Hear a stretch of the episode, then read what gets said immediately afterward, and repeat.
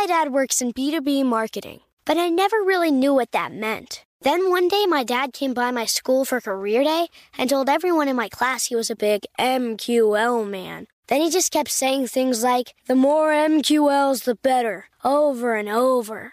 My friends still laugh at me to this day. I think it means marketing qualified lead. One thing's for sure I'll be known as the MQL man's kid for the rest of my days. Why couldn't you just be a fireman or a lawyer? Why? You ruined my life, Dad.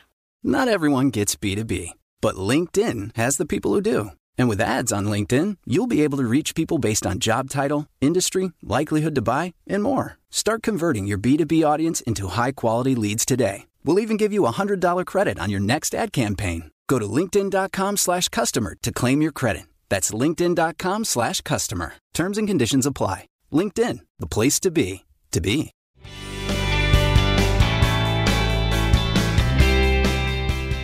Good morning. This is Laura. Welcome to the New Corner Office, the podcast where we share strategies for thriving in the new world of work, where location and hours are more flexible than in the past. Today's tip is about how to make a new person on your team feel welcome, even if you're all working from home. In this era of social distancing, whole organizations went virtual quite quickly. This was disorienting for everyone, but imagine how disorienting it was for people who started new jobs in late February or early March. Few places do onboarding well in normal times. These COVID era new hires had to figure out workflows and office cultures from afar. You're troubleshooting on your new laptop before you even know who does tech support. You might not know if everyone was meeting without you. Hopefully, as we near the two month mark, people have figured it out. But as the economy slowly opens back up, organizations will start hiring again.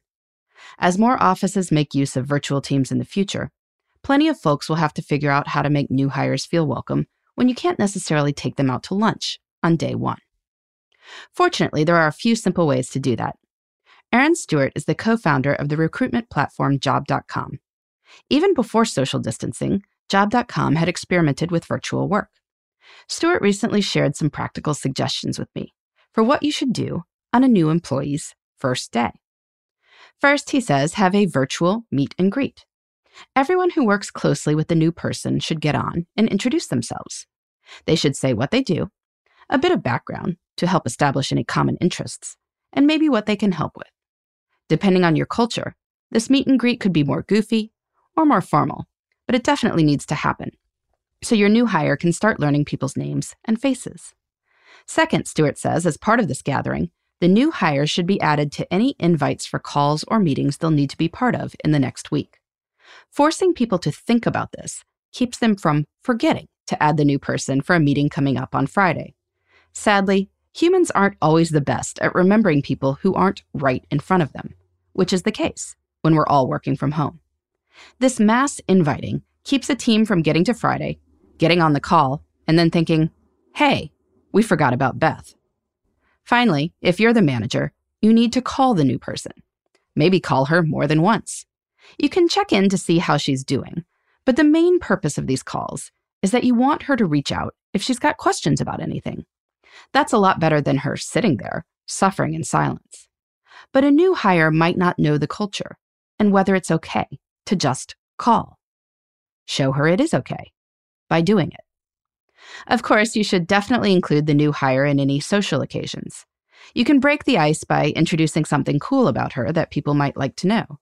But the first three steps are key for getting her folded into the workflow, which is your top priority.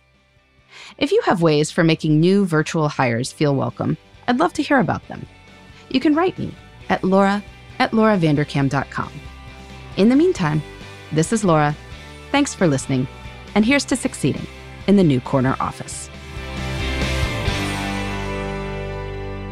The New Corner Office is a production of iHeartRadio.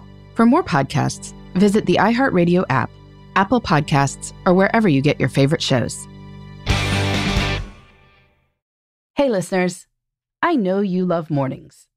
And with nearly 300 beaches in Puerto Rico, each one is a reason to wake up early and catch a picture perfect sunrise.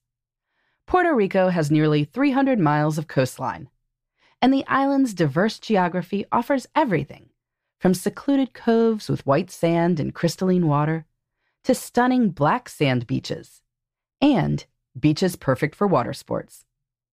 No passport required for U.S. citizens and permanent residents. Learn more and plan your trip at discoverpuertorico.com. This is the story of the one. As a maintenance engineer, he hears things differently.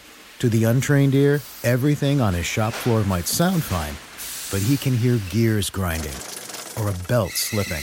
So he steps in to fix the problem at hand before it gets out of hand. And he knows Grainger's got the right product he needs to get the job done, which is music to his ears. Call, clickgrainger.com, or just stop by. Grainger, for the ones who get it done.